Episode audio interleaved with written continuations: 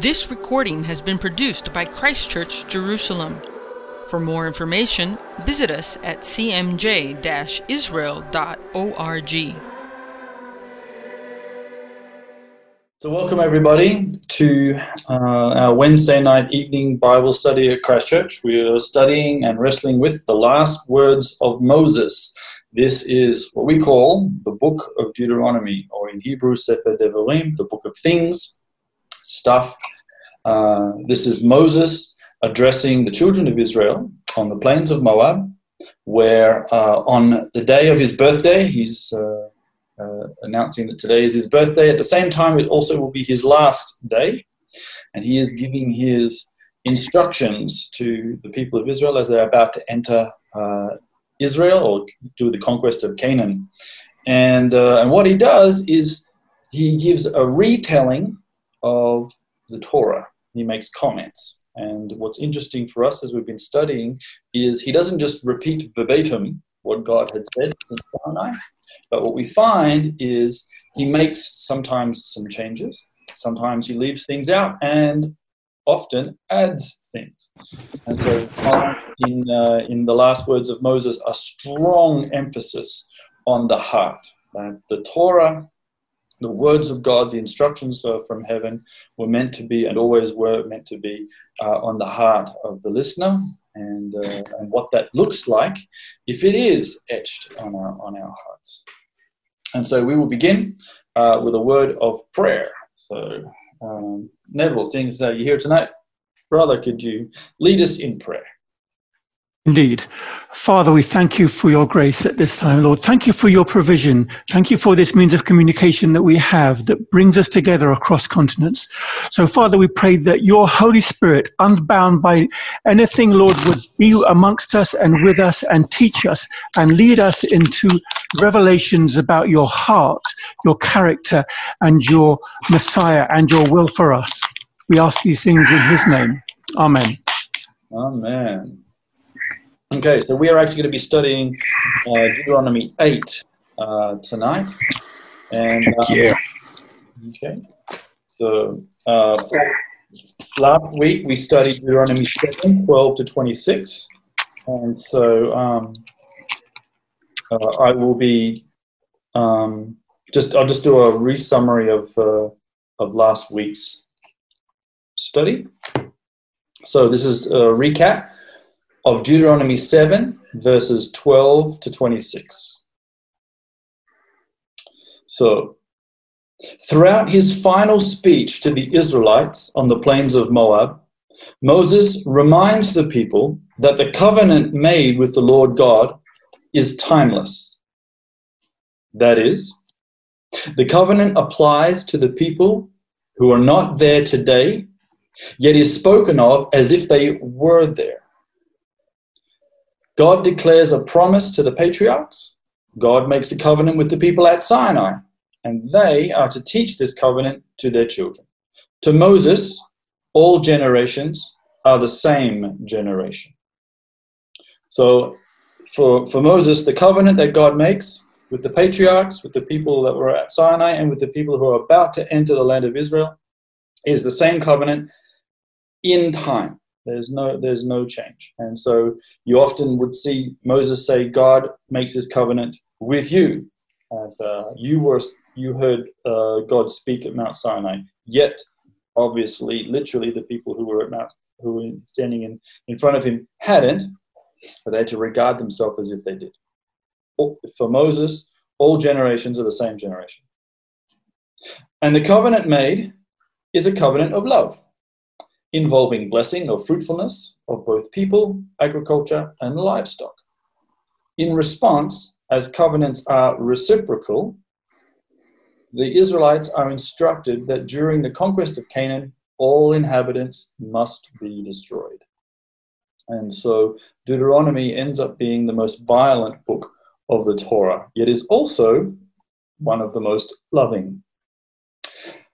The potential problem facing the Israelites is the worship of foreign gods. Moses warns the people that those false idols will remain an inherent snare to Israel. A desire for compassion mercy and reconciliation gone wrong will induce syncretism and ultimately idol worship. That is to say, I feel sorry for them, so their thoughts, culture, and gods really can't be that bad. This is the truth. This, in truth, is only false pity. A lesson that is actually relevant also for us today. As Moses says, all generations are the same generation. That is, you might have an Islamic friend. You might like your Islamic friend. You can feel good about your good Islamic friend, but that does not make Islam and Christianity the same religion. And so false pity can lead to syncretism.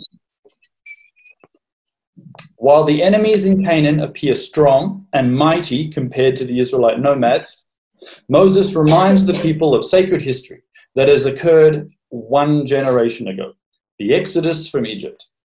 Sacred memory is to be the defense of the people. The Canaanites are mighty indeed when compared to Israel, but not when compared to the God of heaven. God will even marshal nature against his enemies, and insects will finish off the survivors of the battle. Nature is quite powerful and relentless. Thus, the invasion will proceed slowly, ensuring that nature and wild animals will not overwhelm a depleted land and people. The enemies of God will be unable to unite. Instead, there will be confusion in their ranks. The principles of no honor among thieves and evil often devours itself still hold sway in the world today.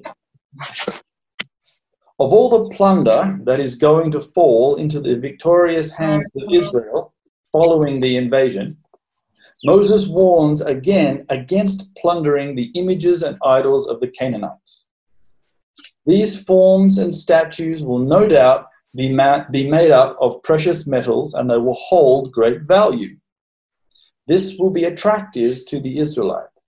However, the very nature of idolatry is an abomination to the Lord, detestable in his sight. False gods, false theologies, false worldviews are infectious, and the desirable quality of them infuses even the very property of the Israelite that embraces them and brings them into their homes. Thus, they themselves incorporate the stain of abomination and are set apart for destruction, says the Lord. Looking at our world today, knowing that for Moses, all generations are the same generation, the people of God cannot engage in syncretism with the world. In doing so, the stain of idolatry infuses with our beliefs and theologies.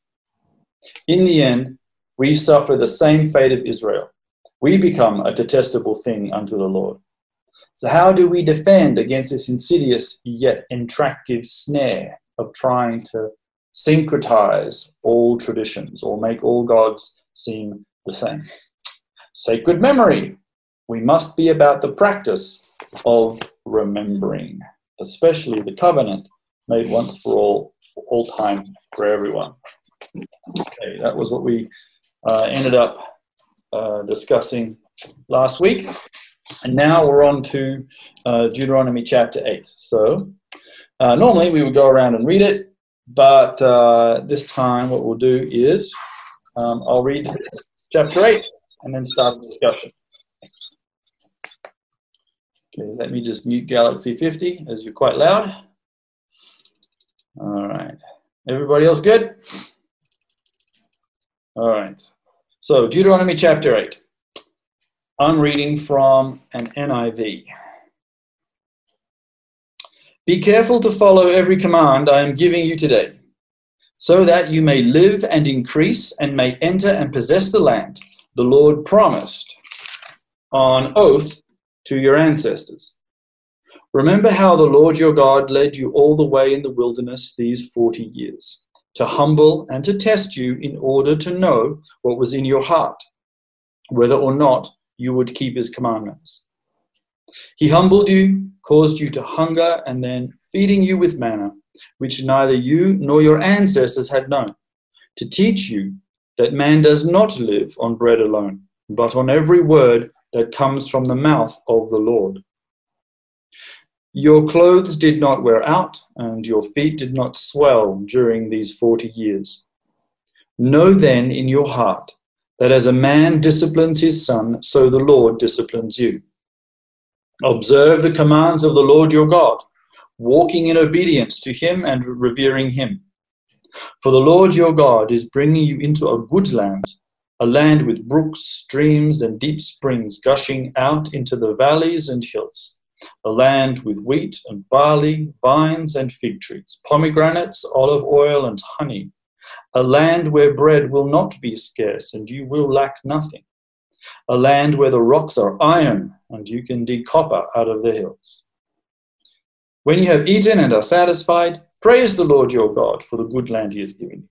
Be careful that you do not forget the Lord your God, failing to observe his commands, his laws, and his decrees that I am giving you this day. Otherwise, when you eat and are satisfied, when you build fine houses and settle down, and when your herds and flocks grow large and your silver and gold increase, and you have all, and all that you have is multiplied, and then your heart will become proud, and you will forget the Lord your God, who brought you out of Egypt, out of the land of slavery. He led you through the vast and dreadful wilderness, the thirsty and waterless land, with its venomous snakes and scorpions. He brought you water out of hard rock. He gave you manna to eat in the wilderness, something your ancestors had never known, to humble and test you so that in the end it might go well with you. You may say to yourself, my power and the strength of my hands have produced this wealth for me. But remember the Lord your God, for it is he who gives you the ability to produce wealth, and so confirms his covenant, which he swore to your ancestors, as it is today. If you ever forget the Lord your God, and follow other gods, and worship and bow down to them, I testify against you today that you will surely be destroyed, like the nations destroyed before you. So you will be destroyed for not obeying the Lord your God. All right. So based on an initial reading on uh, on Deuteronomy eight, is there anything there that you guys noticed? Uh, always notice, or um, uh, always fall back to whenever you uh, read something like this. Anything that you noticed?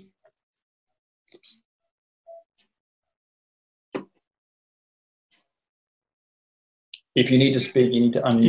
Yeah, yeah. It's great to see the, the list of the seven species there. It's always that's a that's a, a treat to read it. Yeah. Uh, to see uh, Moses' description of the land. Yep. Yeah. I mean, we'll we'll we'll touch on that when we get there. But, yes, but I, lo- I just love reading that passage. Yeah, I like it. I guess um, uh, you get it's a lot of agriculture in there, and both Michelle and I come from agricultural uh, areas of Australia. Um, and when it gets to the actual mining bit and the minerals, well, there's two listed, but one of them isn't actually real.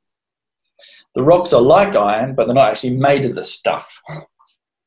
And uh, so you end up with a very, in terms of um, mineral resource, that sort of wealth isn't abundant in this country. But uh, the uh, uh, there is copper, uh, but, but it is a lot of these agricultural products are here in abundance. Verse five. So go ahead, Roddy. I was, we were asking uh, what stands out, verse five. Mm-hmm. Mine says to think deeply about it. Oh, yeah?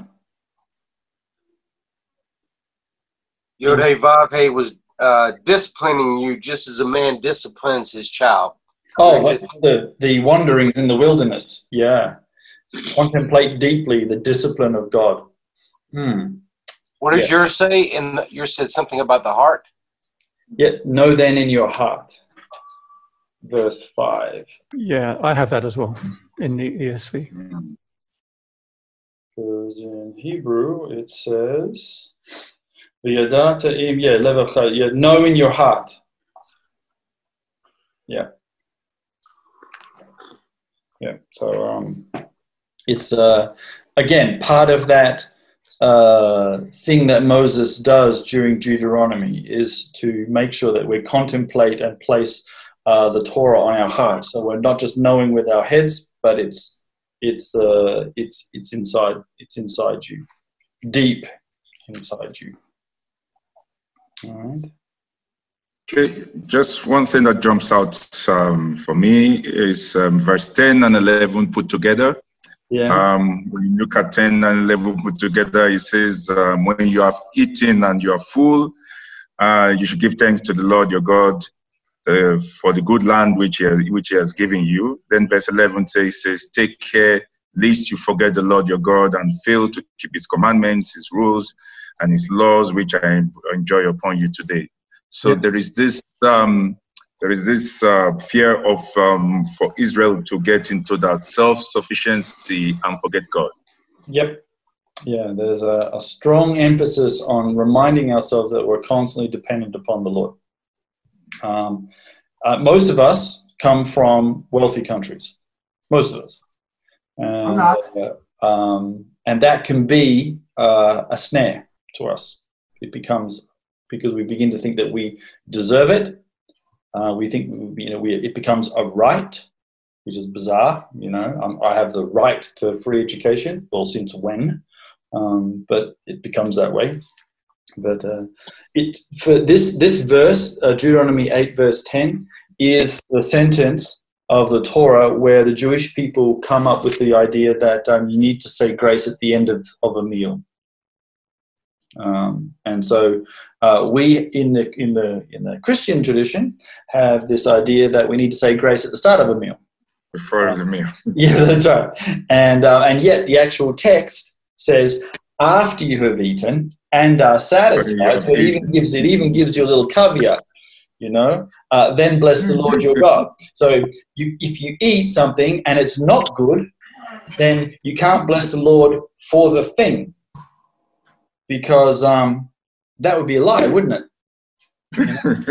You know? you go out, you go out to uh, your favorite steakhouse when we're allowed to finally go out, and um, you order a steak. I'd like my steak medium rare, please. And it comes to you burnt to a crisp, and you say, "Okay, Lord, you know I really enjoyed that steak." And God's up in heaven going, "That's a lie. Guys, I'm going to the grocery store. That's that's actually one of the big ten." So don't do that. But you should do is you should call the waiter over, send it back, get it cooked the way you want it. When you eat it, then tell me how good it is. And if so, as it comes with this caveat. However, during the Second Temple period, this is the bit that influences uh, the New Testament. Uh, the Jewish people came to these conclusions that said, listen, you know, if we say a blessing at the end of a meal, surely saying a blessing at the beginning and at the end must be better. And so by the time of Yeshua, you actually had the, the, the blessing for wine, the blessing for bread said at the beginning of the meal, which you find Yeshua doing, which you find Jesus doing. Um, and then at the end of the meal, they would have said the actual another blessing, the, the blessing uh, for, for thanking God for the food. Okay, Ling Ling, you got a hand raised?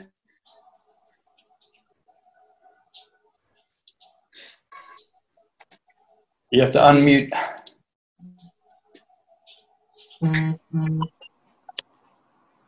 You there, Ling Ling? Uh, no. Unmute now. Can you hear me? I can now. Okay. Okay. It's very interesting. You know, when you travel through Israel, uh, this verse is really vividly taking you into the exactly what it says here. You see the agriculture when you travel from Dan to yeah. Beersheba. From Beersheba to Faran Desert, Zin Desert, Arava Desert. And you see the three images. The land of honey, which full of agriculture you just mentioned. Yeah. And if you go back, come back to the verse, see the verse twelve, thirteen, you say the cattle, the sheep, and you see this is the land of milk, which representing a kind of herding, shepherding. And this re- refer to uh, David, a song of a psalm says that you I'm a good you are the good shepherd, uh, in whom I shall not want. So this is a shepherding. And if you come back, come on to the fifteenth, I have led you through the awesome, fearful desert. And there is a serpents and those kind of things, which is the desert, awesome desert. So the land of milk and honey is really, a, and then God says it's a good land. But to us, we like to live in a place full of food. Who will live in the desert today? If you take you to Faran, at least you have a romantic idea to living there. But yeah. Otherwise, you will have a very difficult life. And with a car to travel. Otherwise, you will walk miles and miles to get a canteen or water or whatsoever. Yeah. So the to me, you know, according to what I read, other sources, the land of milk and honey, God promised to them, is three kinds of lifestyle: the fertileness, the richness of the land of honey. You have no other needs. You have everything. Then in the land of milk, you are sufficient because if you follow God, taking God as your shepherd. But in the awesome desert, you are totally have no way to live on. And this, you depend on God. So the Moses, you know, the Moses are teaching in the forty years is taking the place in the dead wilderness. They have not entered into the land of promise, the land of milk and honey yet. So the totally different lifestyle in the desert, Israelites to be trained to know this invisible God is a fully supplier. The supply of not only physical life, but also the spiritual life. I believe Deuteronomy, there is a significant spiritual meaning in it. Oh, totally. You know, I'm a tour guide, so I always bring people travel through four stages in Israel, uh, which is land of honey, agriculture, land of milk, which is in the uh, uh, in in the in the semi uh, semi arid area, and, and the wilderness. And the fourth is most important is Jerusalem. Jerusalem is God ordained to be the place worship God. Yeah. So uh, I don't know. I, I just like to share with you about this. This is really interesting. And yeah. It's so vivid, shows us the stages where uh, where was kept in this Deuteronomy eight. We see the three stages of the Bible. Sorry if I talk too much, too long. it, the, yeah. All of the land, as yeah. you, all of it. Is as yes. it sums up is the good land, the, the good right is a good land, and the venomous snakes, which is an interesting thought. And we, and, but yes, for anyone who would like to uh, see how um, uh, the Recovery Church uh, wrestles with the seven species and and looks for the spiritual meanings, should go to Kokia House, where there is an excellent uh, museum on the seven species, which they put together some great things and did it with uh, the Antiquities Authority, correct, Ling Ling? Right, right. Yeah. Israel Antiquity can work with us. Yeah, yeah, it's a beautiful museum, but now I'm sorry you cannot go there. When it's open, I'll tell when you. It, when it's open. But, yeah. yeah, when it's open. It's so fun. You see a movie, yeah. all-inclusive land. Yeah. The land of promise, a good land. Okay. Okay. Very interesting. Welcome. Bernardo? Uh, I have a question. Does anybody here um, believe that it's not bee honey, but date syrup? Oh, uh, I think it's bee honey, really. Um, it, in a sense, because it um, implies, um, well, well, the, the, the land of milk and honey, the milk naturally implies pasture land, and the honey implies flowers and trees. You have to have, have both wooded areas and flowers for bee honey, and that's actually um, you know trees uh, is quite a, a contrast to where they came from, Egypt. Right. There are there are bees in in the Bible. Obviously, um, the most uh, uh, vibrant story about a bee is Samson, where he ends up finding bees making honey inside a lion, and uh, so they were around. Um, bees are part of, of nature in terms of uh, its procreation, how plants um, uh, procreate. And so, yeah, I think with Neville they're there. Date, date syrup is there as well, um, but whether the honey is referring to that, the, the I think the Hebrew there is is is the is honey honey that comes from the yeah bee. It's devash devash devash yeah. Devash is produced from the agriculture yeah, from the, grapes yeah. figs yeah. and pomegranates yeah. and how then, sweet they are correct. And this is the honey yeah. So in Hebrew it's devash uh, yeah. Devash is mean, doesn't mean the bee honey, actually it's agriculture uh, yeah. Another reference to the land of agriculture, and you know with a lot of rivers, spring, source of water to mm-hmm. produce this honey stage. Sure. And the, the shepherd stage is because lacking of water. So you have to go through the shepherding in order to get your life Indeed. Uh, you know, maintained. Yep. And this is, this is everything to do with the water. And this is why Jesus always says, I am the water. If you well, drink gonna, of me, in, in you Deuteronomy, shall never Deuteronomy eleven, yeah. we're going to get yeah.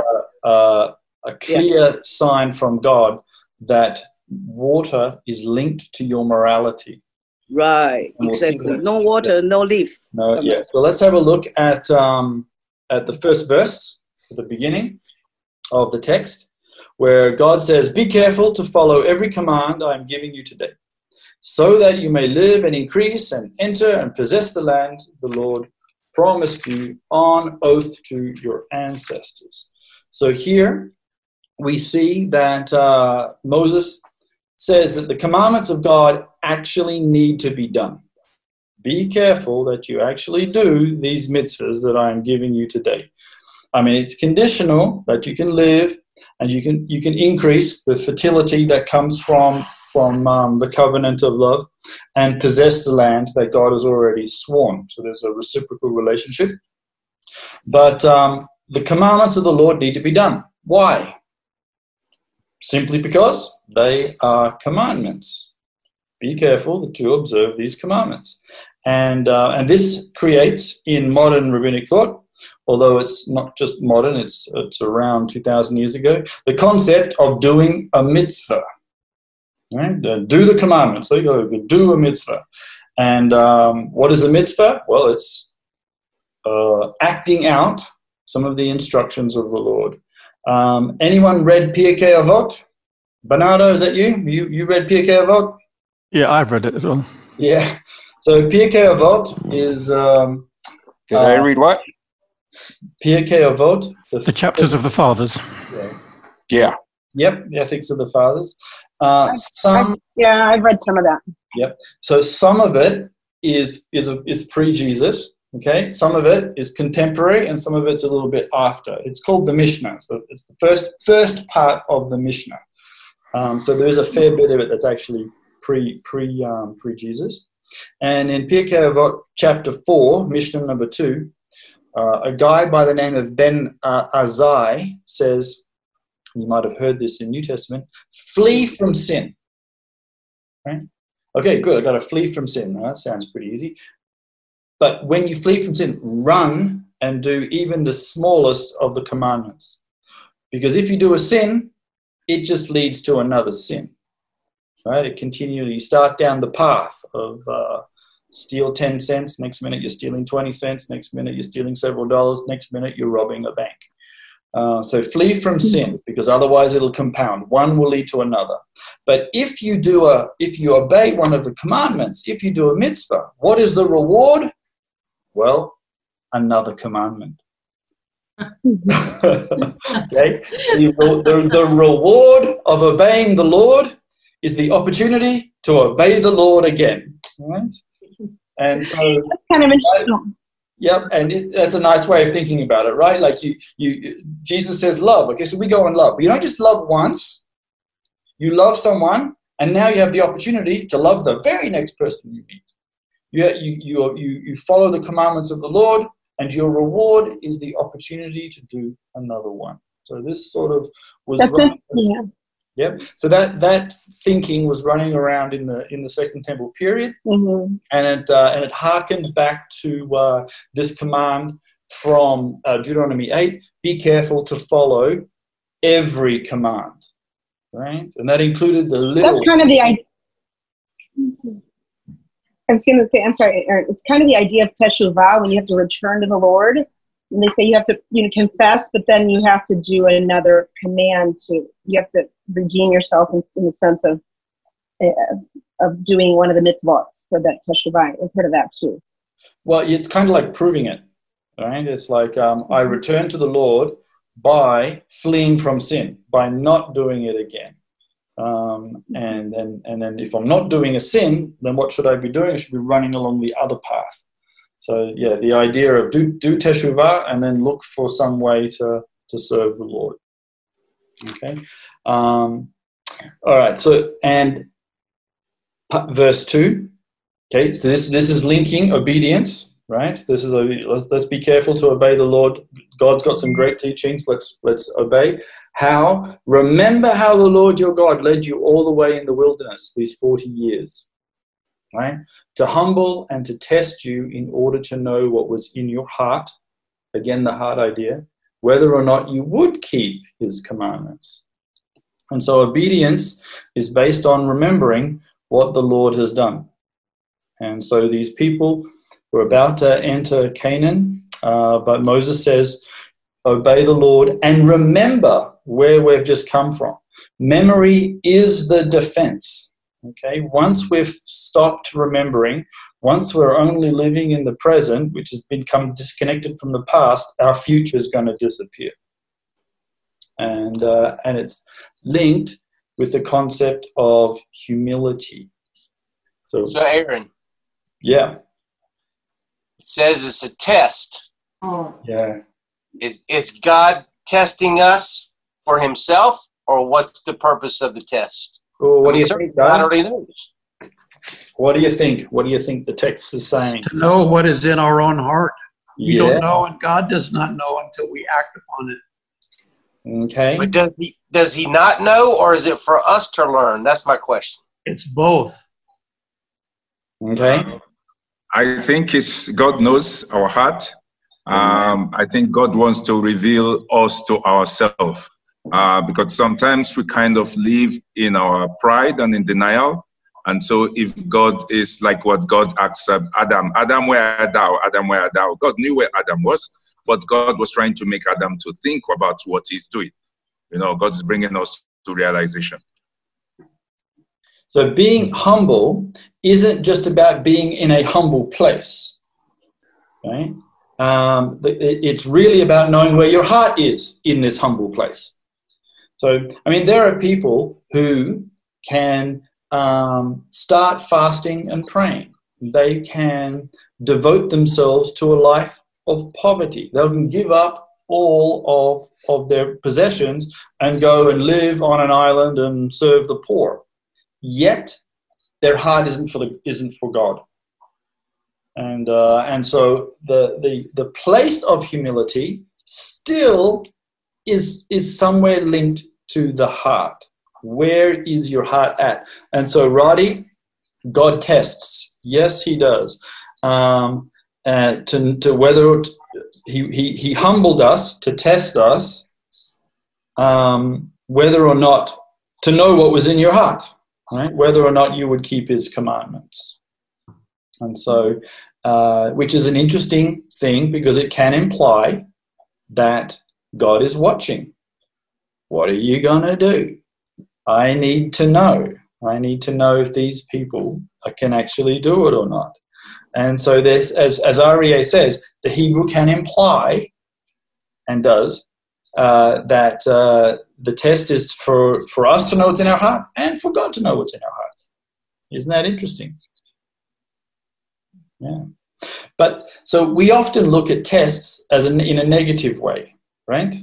Because I don't know anybody who wants to go through a test, and and my brother there, you know, you're going through a test. You've been separated from your wife now in the Philippines. I don't know for how long. How long has it been now, brother? One year, one month. Yeah. See, that's terrible. Okay, that's not right. And uh, but you know, you've you've borne this test uh, incredibly well. And you've continued to serve uh, the poor of Jerusalem, and for that, um, may the Lord return a blessing to you. That's been a good sign for us, brother. Okay. Amen. Yeah. Okay. Any, anything Amen. Else on the idea of the book? Okay, any, anyone know where that noise is coming from? Okay. All right. Okay, any, any other comments on the Lord testing us? The thing that struck me was that it was actually forty years. So it's not a quick test. And it this is a, just not a test of you can uh, work up to something and, you know, a cram, if you like, to use the, the standard idea of examinations. But it's actually, it's the walk, it's the long term, it's the faithfulness, it's the perseverance. It's how, how year in, year out, how you uh, fare. And so I think that's, I like the way this non-hurried approach to God's test gives you the chance to fall and learn, pick yourself up, turn yourself around and learn from your mistakes and keep going and keep going and keep going. And, and it's the, and just to demonstrate the thing that's on God's heart is that we will be faithful to him. Yeah, that's good. Amen. Yeah. Yeah, I actually hadn't thought of that. That was a good good point, brother, that, uh, yeah, these tests can last a long time. Okay, Roddy, let's not have your wife away for forty years, okay? One year, one month is enough, okay? Um, but, uh, yes, the Lord... Isn't it interesting the way the way God had done this with his people? And uh, and what a lesson for us, that, because I know that in our society today, we've become an, an instant fix society. I mean, God is just working, you know, whenever we pray, he just does stuff instantly. And yet when you read the Bible, you discover um, that for time and God, those are, they're, They're very interesting relation in a very interesting relationship. God says, "I do things speedily," and yet takes thousands of years to do stuff. Um, and uh, and and so it's a it's an interesting lesson for us. I think it's a very humbling thing, is it not? You know, we're part of God's story, part of this creation story. We're this tiny little bit. Um, things very important for us at the time, I'm sure. Uh, and, and that was just as important for the people one hundred years ago and one thousand years ago and ten years into the future. Yeah, so that's interesting. forty years in the wilderness that um, that we had to be there is, is humbling and testing uh, to see if we would keep his commandments. So, okay, got a question then. Are Israel going to keep his commandments? God's been doing the big test. What do you think? Um, well, yes and no. Yes, that's a, such a good classic, you know, Jewish answer. Yeah, yeah. Yeah, no, yeah. So, okay, I've done the big test, and the result, well, it's fifty-fifty. Well, they did pretty well under Joshua, should we say. Sure, yeah. Okay, let's do that. Yeah, yeah. They started good. Yeah, okay, that's good. Bernardo? What I, yeah, what I love about it is that it says that you may live. I think the word live there should be in all caps. Yeah. Because, and then it repeats in verse three, that not by food or by bread, or whatever, but by the word of the mouth of, of Yehovah that comes out. Yeah. Yeah. And it, it doesn't say um, they are burdensome to you. It'll be difficult for you. Yeah. It'll be impossible for you to keep or whatever. It tells you the way to life. That's yep. the way to live. Yeah, um, Aria's uh, been studying this recently, and uh, he's going to make a few comments. Uh, are you ready for that, Aria? Uh, I'd be glad to, if you would like.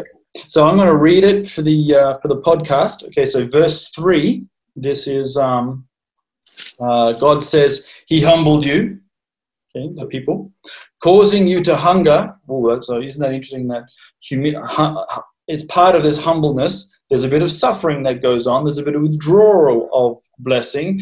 Um, there's uh, there's a bit of pain in the body, and then feeding you with manna. So God is doing both the giving and the taking, and it's this this magical stuff, this manna, which neither you nor your ancestors had known. Why? So to teach you that man does not live on bread alone, but on every word that comes from the mouth of the Lord. What a great statement. And we all know that this is quoted above by uh, Yeshua himself. And um, but uh, it's got and, there's a, and as you also know in Jewish tradition, when you exegete a text, there are multiple levels of meaning. So R E A has been doing some some thinking on this. Brother, share. Okay. Well, there are numerous uh, paths and backgrounds and results here. Um, I started thinking and studying this verse, actually coming to it from Hebrews via Matthew and Jesus' quote. Okay.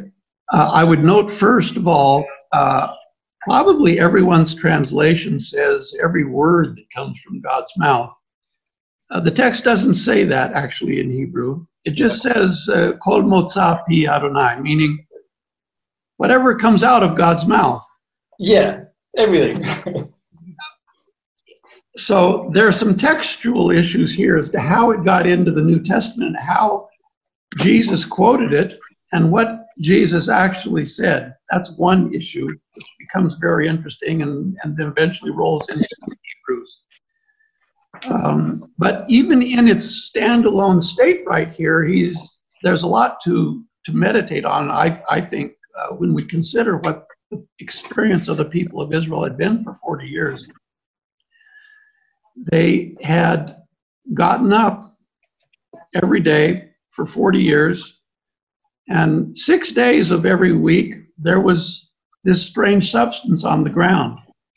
Seventh day, there was no strange substance on, on the ground, but the verse is, is suggesting to us, not suggesting, is saying in essence that every morning God had spoken or opened his mouth. Something had issued forth from God. You could perhaps even use an imagery of, uh, you know, a bird regurgitating and feeding her chicks, which is not a nice image for us today, but it, it, it says the same thing. It came from God, and it came as an active will, a decree, a, every morning in his faithfulness. It wasn't the normal course of things. He actively intervened to make this happen. Mm-hmm. And it only happened six days a week. It didn't happen on the seventh day, and it had been going on for forty years. And in, in the people's situation here in the plains of Moab, they would they would naturally want to say to themselves, well, what else is new? This is how life, this is how you live, right?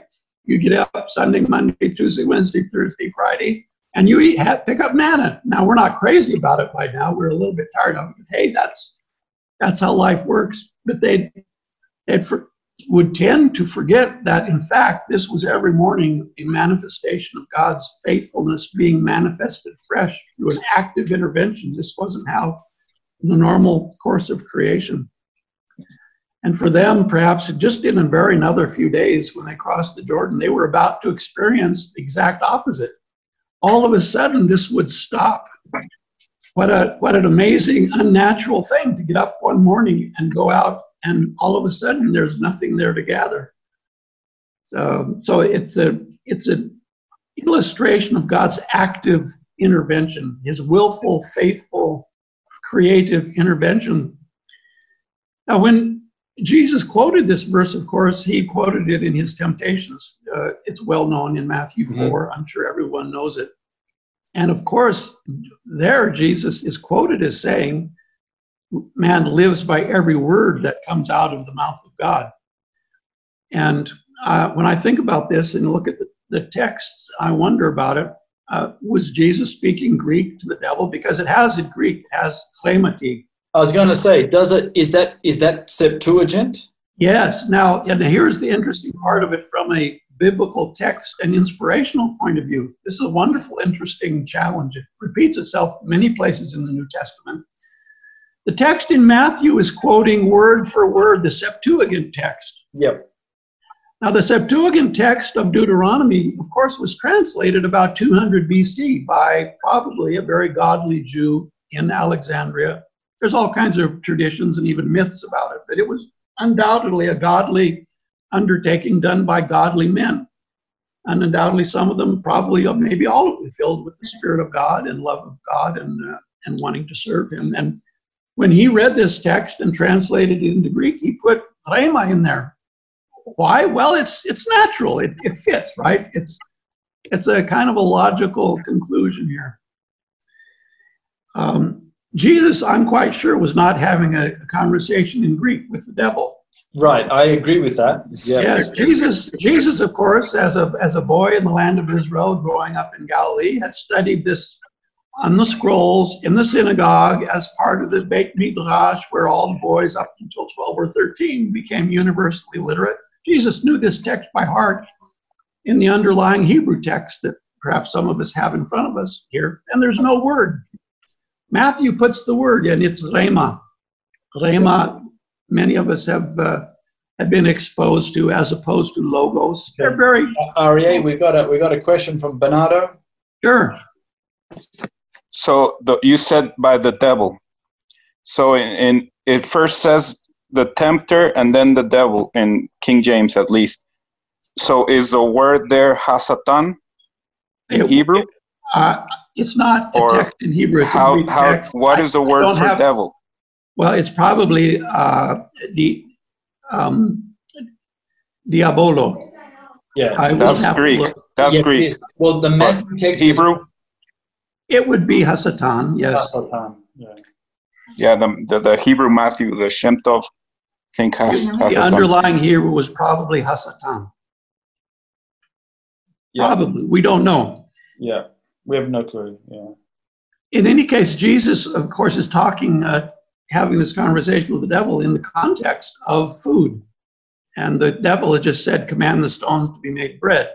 Jesus is refraining. He's already undoubtedly had this thought. We don't even, in fact, even know the type or the, the context of the conversation, but he is refraining from intervening. He's waiting on God for his provision, and uh, God Uh, eventually provided, I'm sure, and through the angels, it says, came and ministered to him.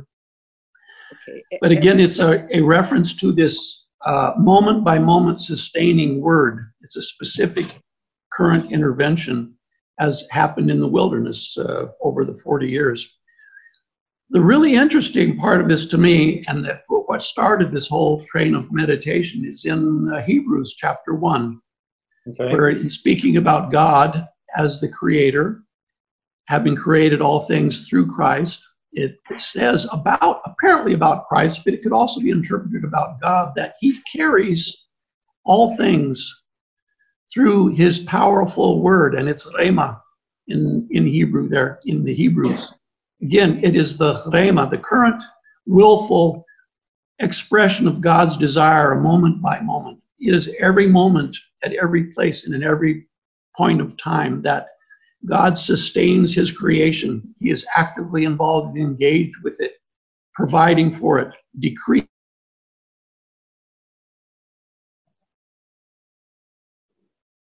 Uh, do we just lose you, R E A? Mm-hmm. Okay, okay, so R E A, we lost you there for a minute.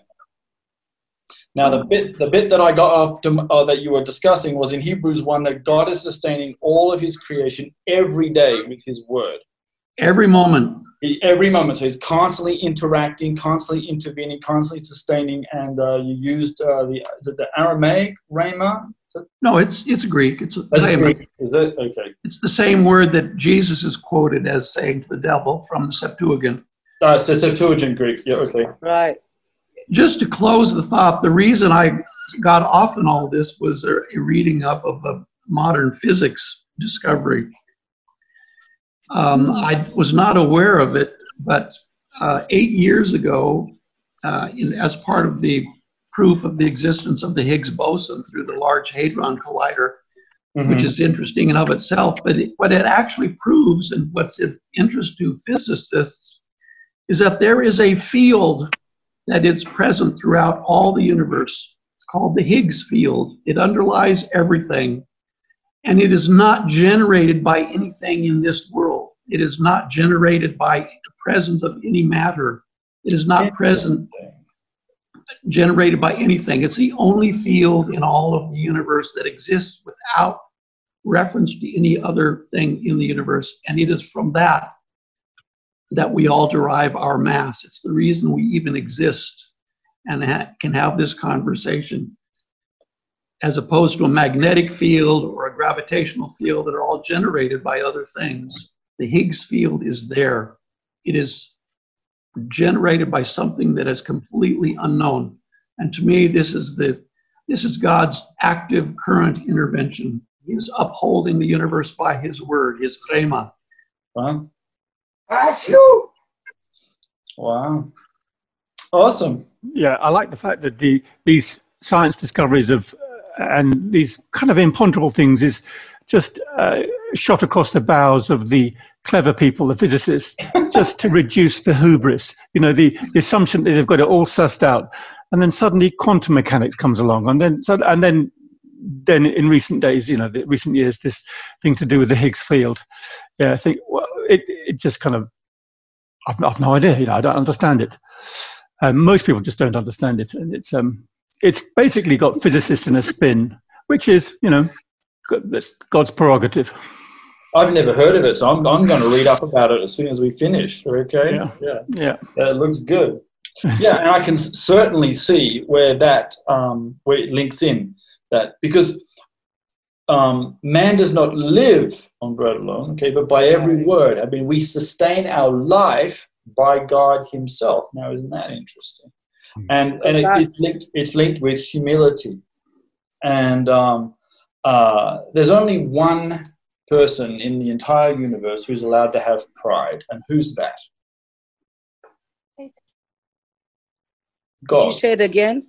Okay, there's only God. One person who is in the entire universe who is allowed to have pride, and that is God. And we but read God it. Is not a person, Aaron. Yeah, in Psalm in Psalm ninety-three, right? We read, it's a, oh, oh, Psalm ninety-three says, and in English, the Lord reigns, he is robed in majesty. The Lord is robed in majesty and armed with strength. Indeed, the world is established, firm and secure. Although if R E A probably picked out his um, his Hebrew Bible, he would discover that it says that Adonai is uh, dressed in gabeh, and uh, which in Hebrew means right, correct. God wraps himself in pride. He is the only one. He made creation. He sustains creation. And when God looked at it, he said it was good. He's the only one who's allowed to turn around to all the angels and say, hey, this is pretty good. Uh, I'm actually not bad. We can't have pride, but the the Lord, the Lord himself can. And and for a lot of uh, rabbinical commentators uh, in the Second Temple period, they were discussing this idea about pride, making sure that they don't exalt themselves too much, and they created little little um, sort of you know one-liners to try and keep themselves. Uh, Uh, down, they would say, look, let's just remind ourselves, where does Adam come from? Adama, dust. I mean, really, that's all we are. We're not that great. Um, at the same time, remember, this everything in Hebrew when you, is, is measured on in two hands. On one hand, it says this, on the other hand, it says that. So Adam is made from dust. What else is made from dust? Everything else. So all the trees, okay, the birds, the animals, everything that sustains life comes from the same thing. So it's very important as well. On one hand, not a lot. On the other hand, everything. Um, and also to say that, you know, man was made on the sixth day, or what was made before? Everything else. So even if man decided, hey, look, I'm, I'm feeling pretty good about what I can do and, and my own abilities, just to remind remind you that the mosquito was made before you, okay? You're not that great, all right? And, uh, and, and then you think, oh, my gosh, yes, that's true. So this sort of idea of balancing um, this love that God has for his creation, where his ultimate pinnacle of creation is indeed man, at the same time, let's rem remind you, you're just dust, and even a mosquito was made before you. Amen. You have a... a Natalie, yeah, you were going to say something?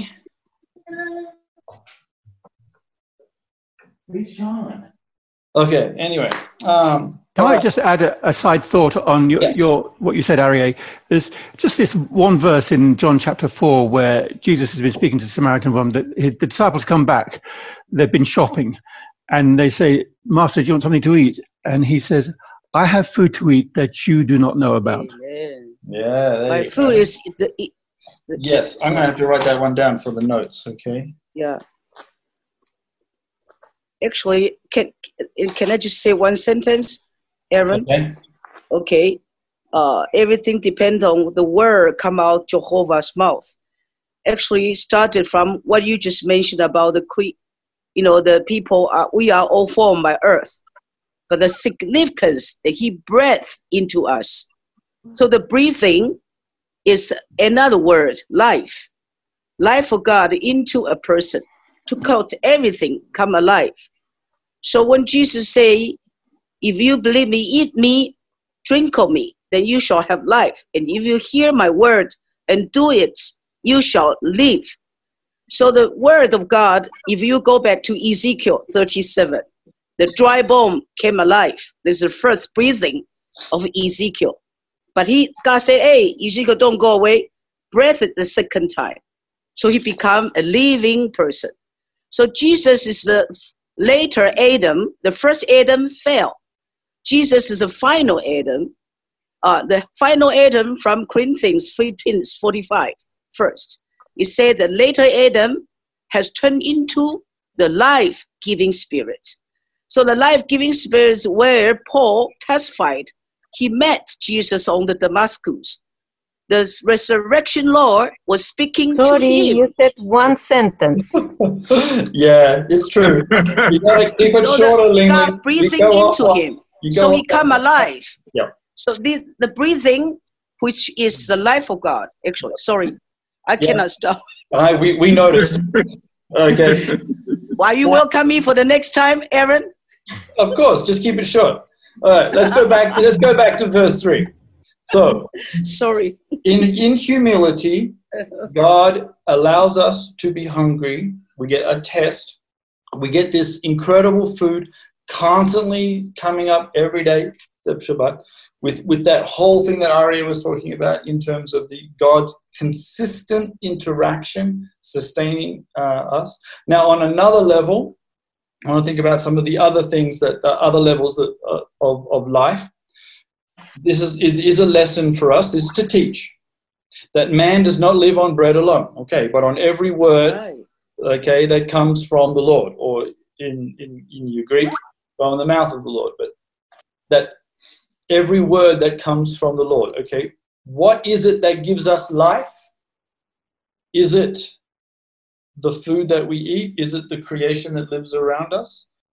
Where do we get our life from? From the breathing of God. From the Word. From God. From God, from the Word of God. So I mean, there's multiple levels. So let's now look at the Word of God, Devar Elohim. All right. The Word. Yep. So you, you, when Yeshua is defending himself against the enemy, right. He says, you know, and he quotes the word to defend himself with the word, and um, the the Bible. So, in the world today, there are a lot of living dead people. They right. they they exist in creation simply for material culture. Simply right. for the stuff that they can find, but they're not really alive because they're not they're not living from God. They're not getting from His Word. They're not receiving His Spirit. They're not in a community. So they have a kind of life, but it lives for a while and then it fades. Right.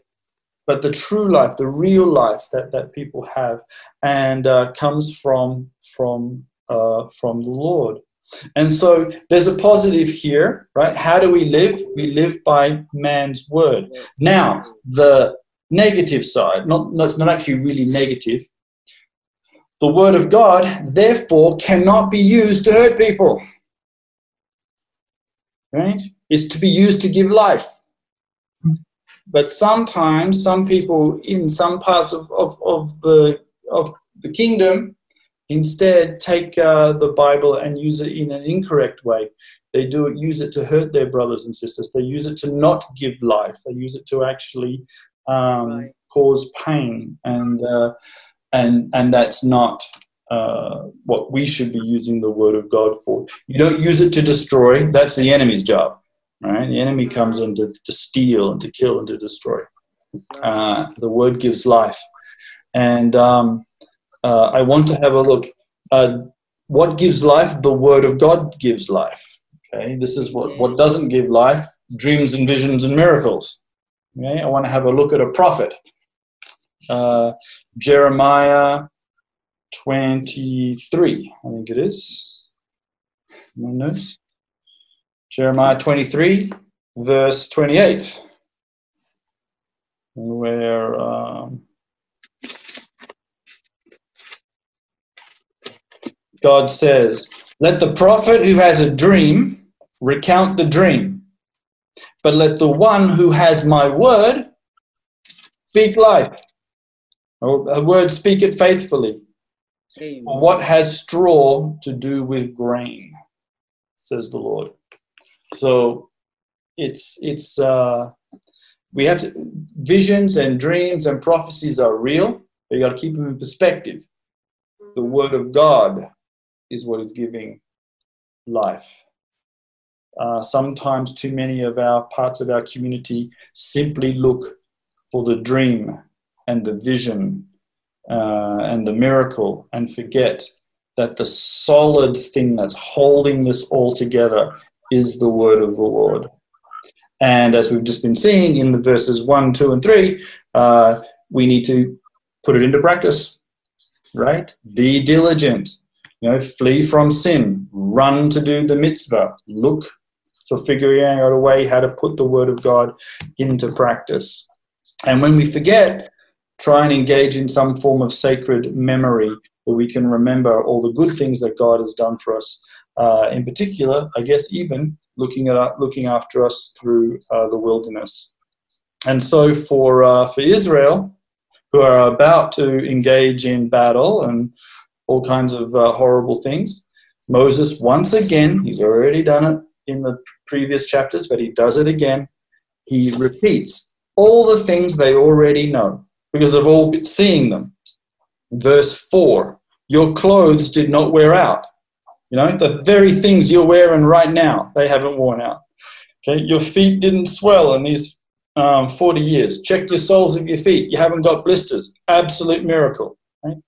Uh, know then in your heart, okay, that as a man disciplines his son, so the Lord your God disciplines you. And that, again, has uh, both positive and negative connotations. Sure, no one likes to get disciplined, none of us. But isn't it nice to know that we're a child of God? That's a nice thought, you know. Um, know in your heart that the Lord your God disciplines you, just like a father and a son. So you get that family relationship, that special bond that's being discussed and talked about, sitting under the hot sun in the desert, um, that uh, the Lord your God, yeah, you might have, have gone a little hungry. You might be feeling a little angst as we're going into battle. But this actually just reflects that God really loves you very much and has a special relationship with you and wants you to succeed. And so in verse six, once again, you have the uh, the injunction that observe the commands of the Lord your God. Put those things into practice. Run to do a mitzvah, walking in obedience to him and revering him. And uh, obedience is a theme that runs through the whole Bible, which we, we, we will often see Uh, uh, leading up into the epistles and into the book of Hebrews, that um, uh, uh, that, that in, in Hebrews five, that Jesus has become the source of eternal salvation for all who obey him. And uh, and so you know, Yeshua says in Matthew, take upon yourself my yoke, my commands are, are, are not burdensome, they're light. Uh, in verse seven, so there's this, there's this uh, again, the call to obey, and it's linked to our memory. For the Lord your God is bringing you into a good land. And as, as Ling Ling has said, and as anybody knows who's toured this land, it's quite a diverse land. We've got the deserts, we've got the, the mountains, we've got the rivers and streams and the coastal plain. Um, we've got a lot. And it's a good land. Now, of course, adjectives like good, they're all subjective. Yeah, beauty's in the eye of the beholder. Uh, some people don't like deserts. I do. Some people don't like mountains. Actually, I like mountains as well. Kind of like everything. But um, God calls it a good land. Now, if God's going to call it a good land, it is therefore, by definition, good. Good. Good. Yep, she good. Okay, Abigail gets to look outside of his front door and see this fantastic uh, uh, hills of Benjamin. And it looks pretty dry right now, doesn't it, mate? Yes, it does. Yeah, she did dry off. But it's still a good land. R E A, what's what are your, what's your impression of the land? It's wonderful land. Hallelujah. Hallelujah. Yes. Somebody blow the shofar. Yes. Hey, I was having a Bible study with a rabbi this morning, and I discovered something I didn't know before. Uh, R E A, R V O, you might remind you know this. You actually can't carry a shofar into a synagogue on Shabbat. Did you know that? Right. And can I carry the... Right. I did not know that. I thought you could take a synagogue and blow them like... No, you can blow shofars six days of the week. You just can't do it on Shabbat. That's right. Yeah. And I, I, I was stunned. I was like, oh, my gosh. And I'm feeling, I feel like walking around to all the Messianics saying, stop doing this. Okay, this is not what we do. Blow it tomorrow. Okay, but anyway... Um, That's another thing. It is. It's a good land. It's an absolutely fantastic land. And uh, and then we get. Sorry, bro. It's just the people. The land is good. Just the people. Oh yeah, yeah. Okay, all right. We got some issues. But, uh, all right. The, and then it describes the land. Now, other people's lands have these too. Other people's. Egypt had brooks and streams and deep springs. Right. Egypt had the Nile. Okay. Um. It's other other lands have good things too. And so uh, in this one, you just get a little bit more description of, of the land, uh, brooks, streams, deep springs, gushing out into the valleys and the hills. And, and because of the blessing we've had from the Lord this year, it most definitely doing that. Um, I do believe they even opened up the dam at the, at the Galilee. Is that true? I, I don't think so, but it's about ten centimeters away. Oh, okay. So she was, she got yeah. that close. Yeah. yeah. Actually, actually, what they've done is that they've yeah. they, they're not letting it out o- over the D- Dagania Dam because right. it would cause a problem for the farming in that area. They've rerouted. They've taken water out via another route, and and ah, to go into the, okay. to go into the Jordan. So they actually they have because I mean it's within four inches of, of the overflow, but that's big enough for the waves to splash over, no problem. So they want to keep it below, you know, a few inches below that, that line, and they, they're feeding it out via a, pi- a separate pipeline. Man, they've been pumping it. They've been pumping a million cubic meters a day out for months. Wow. It's huge. It's going into the, the national water carrier and filling it for the first time in years. Fantastic. Okay. Well, praise the Lord. Uh, we give him honor and glory for his, his, his blessing. And this is a blessing. Amen. And uh, then God, uh, Moses, but God through Moses, begins to describe the seven species, each which have physical characteristics and spiritual characteristics. There's all multiple levels on all of these. You have a land of wheat and barley, vines, fig trees, pomegranates, olive oil, and honey. Uh, a land where bread will not be scarce and you will lack nothing. Which is interesting because God has just said, man doesn't live by bread alone. Right. Right? And now we're going to go into a land, well, bread will never be scarce. You're going to have Peter to the brass razoo. So we, we can go back in again into, into verse three and understand that that the bread there is, is you know, that physical side of the bread, well, that's important, yes, but only to a degree. Remember, there's something bigger, something higher, something more powerful, something more necessary for you to live, and it's God. And uh, and again, for those that, that if you ever get a chance to get to Kokia House, uh, recommend it. It's a, a, a really good presentation on uh, on the, the seven species. Seven species. Yeah, the... So the land... Yeah, um, Aaron? Yes. I'd like to just make a comment on that. Yes, brother. You know, it, it says that um, man does not live by bread alone. Um, it kind of emphasizes of the constant of the bread, that the bread is constant. The bread needs to be there. It doesn't need, need to live by it alone. It shows that if we need to be alive on the earth, then we need food. We always need food. This is true, but yes. In, in addition to it, we need to add the word of God so that we live a more healthy life. Correct. That, that's that's true. We uh, yes. What what's that expression we say with our kids? Man does not live on bread alone, but it sure darn helps. Um, it's, it's it's true. Okay, we we do, we, and we bless the Lord whenever we do get that, yeah. right? And and yeah. God is saying this is a good land. So if you're going to get bread, and we do need it, and yeah. isn't it amazing? We all notice when it's not there, do we not? Yes, yeah, and, and, absolutely. Too, and too much of our world is deprived of food and has food insecurity, none of which is the Lord's fault. Okay, and when we look at uh, uh, the world uh, in the World Food Program, the their the the U N United Nations problems for food insecurity, none of which is um, overpopulation, or it's it's our problem. We're growing enough food.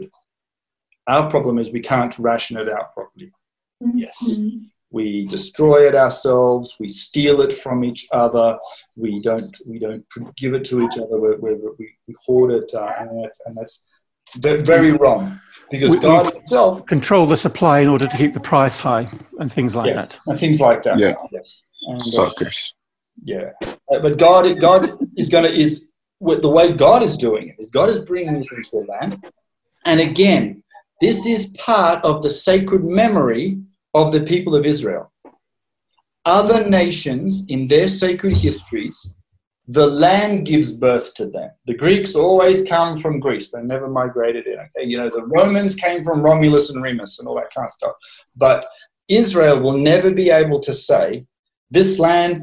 You know, that gave birth to me. I've always been here. Because the, the, the constant reminder for, for the people of Israel is actually you weren't from here, but you have been given this. This is an inheritance. Mm. And uh, it's a good land. It's a great inheritance, but it comes with obligations. It comes uh, as a gift. It comes as being uh, part of the family. And it comes, okay, with, um, with uh, a reciprocal relationship uh, that, you, that we have. It's also interesting that the city of Zion came built, ready for them to take over. Yes. I actually hadn't thought of that, um, Neville. That's true. Isn't that interesting, guys? Israel did not build Jerusalem. She was already here. Now, isn't that an interesting thought? Was it her father was a Hittite and her mother was an Egyptian or something like that? Something like that. Uh, isn't that, that's one of the... the, the that's uh, an Ezekiel. Is Ezekiel? Take on, yeah. Yeah, yeah, where yeah describes the, the city of Zion. My father. Actually, I'm going to quote well, that one in the notes somewhere along the line. Okay. We are longing to the new Jerusalem, which is universal, about out from yeah. Israel. Right. The new Jerusalem is including the whole world. This is what we are longing for. But the physical Israel to the spiritual Jerusalem. Yeah, they the, both both sit in play at the same time. Okay, uh, where's Jesus going to come back to? Jerusalem, right. Yeah, but, right. So it's both, both at the same time. But heavenly Jerusalem, where does heavenly Jerusalem eventually come down? From heaven to earth. Correct. It's going to come at oh. the millennial reign. Correct. Heavenly yes. Jerusalem is in us. The Christ living in us. But and we are turning to a new man. We are no longer the old man. Right. So the true. new men get together, turn into new Jerusalem. That's Father. The proverb, I mean, uh, the book of Revelation told us so clear. In, yes, in Revelation, heavenly Jerusalem descends to the earth. We're getting out of topic, I think. Yes, we are. So we're going back to the land. Okay. Should I apologize to all of you? I'm so sorry. I just couldn't help it. So interesting to discuss about this. Can we extend our Bible study to three hours? Okay. Okay. You may be on your own, Ling Ling. You might be on your own there, baby. All right, so okay, we're gonna we are gonna finish this verse, okay? This verse, this land, all right, which is a gift, which is an inheritance, which is something that is, goes against the narrative of just about everybody else in human history. Okay, um, a land where bread will not be scarce and you will lack nothing. Okay, right. Now is that a good thing? Yeah. Yes. Yes. Yes, okay. it, it, it, yes, it is. It is, a thing, it is a good thing to lack nothing. However, what has been the thing that happened in the wilderness? You have everything provided. It's the same thing. There was a lack.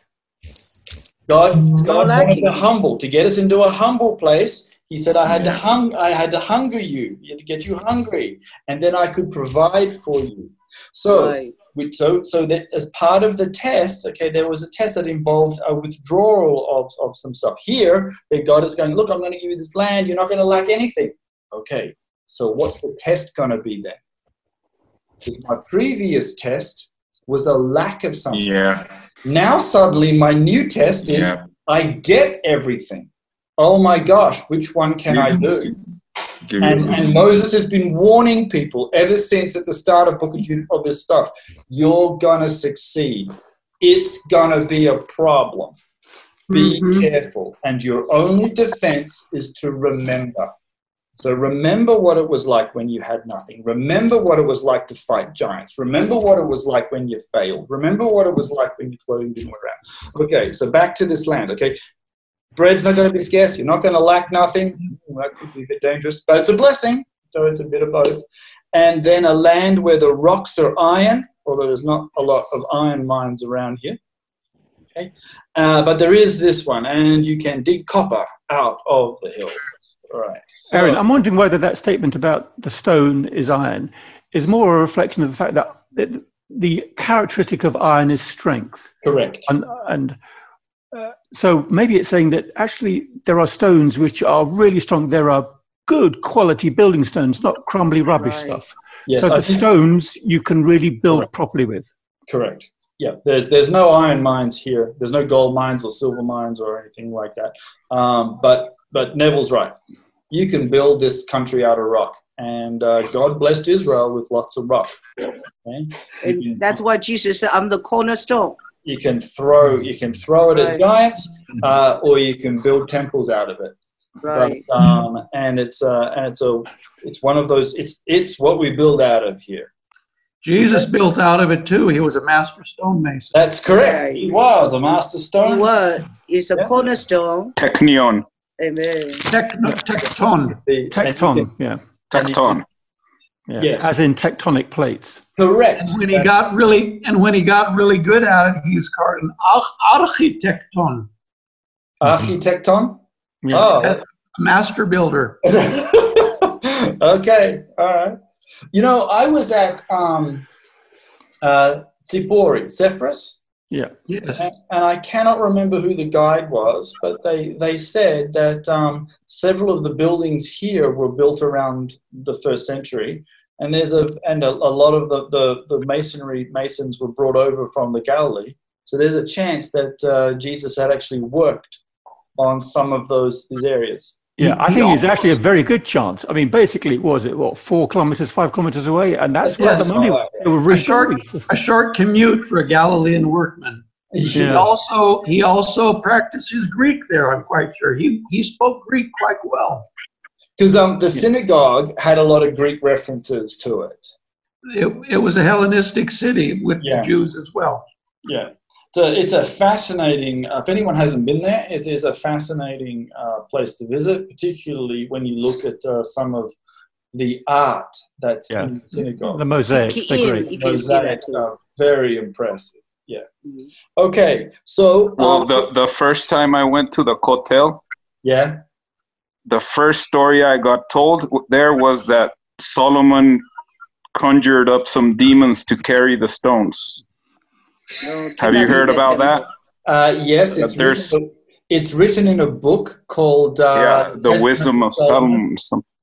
The Testament of Solomon. Testament, and, yeah.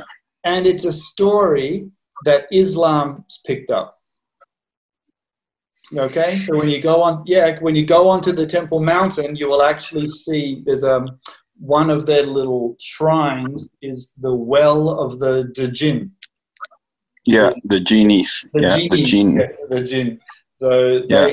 they, they, yeah. It's, it's, it's to. I don't know, quite know where they got it. I don't quite know how old that tradition is. Um, the Testament of Solomon certainly ain't written by Solomon. It's a sec- no, late, it's... late Second Temple period text. Okay. Um, so what we'll do, guys, is we'll leave it there. We'll pick it up again at verse ten uh, when we're eating and are satisfied. Um, okay.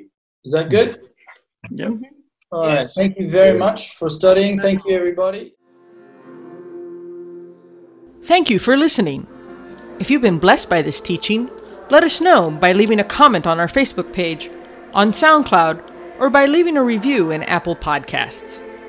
You can offer practical support by giving a donation at christchurch jerusalem dot org. Thank you, and blessings from the City of the King.